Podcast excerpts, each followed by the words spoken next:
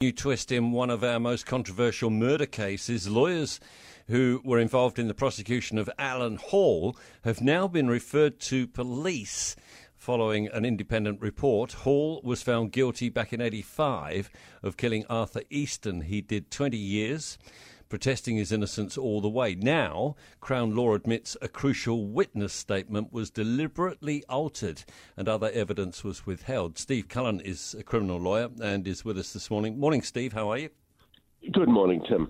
This is a massive deal, isn't it, in the legal world? We've heard of tampering and that kind of stuff, but uh, for this to be referred to police is a new step.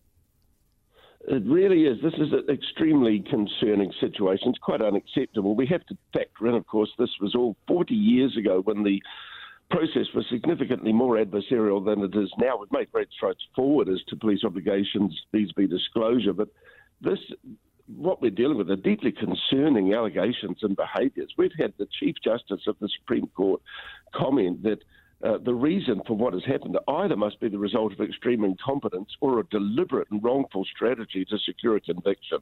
We need uh, further investigations as to what happened and why and how.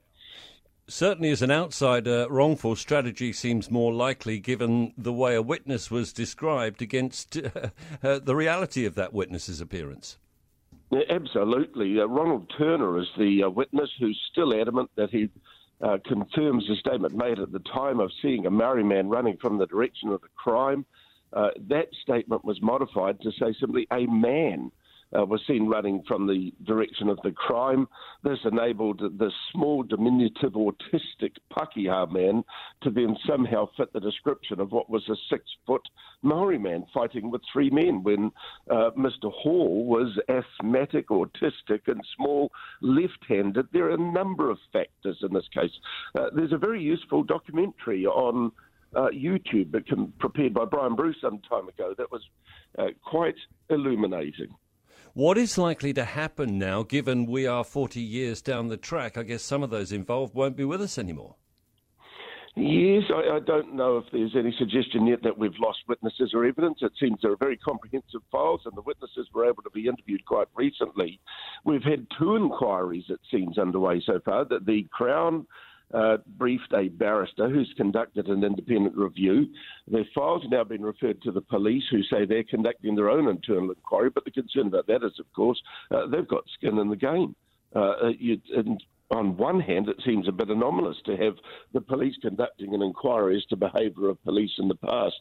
But what we have seen most recently is the police have a preparedness to pursue members of their own if there's suggestions of wrongdoing. So I can understand and endorse the call of Mr. McKinnell, the investigator involved, for an independent inquiry. Uh, we need to have uh, public confidence in the administration of justice, and this is a massive failure. Well, one way of delivering that is to go after, if there are anybody, uh, people still alive that was involved, to go after them. Can we now say, hand on heart, this doesn't happen in New Zealand anymore? I don't think we can say that it's guaranteed not to happen. There's a significant reduction in the likelihood, but uh, we always have to be careful. I can tell you, after almost 40 years in this field, that there are times when uh, one doesn't get the disclosure, you have to pursue it incredibly vigorously, and that can be due to uh, either deliberate withholding or just simply lack of resources, lack of structures, and lack of communication within the department. So uh, I wouldn't say that there's an endemic problem of this or some systematic problem, but we couldn't rule it out.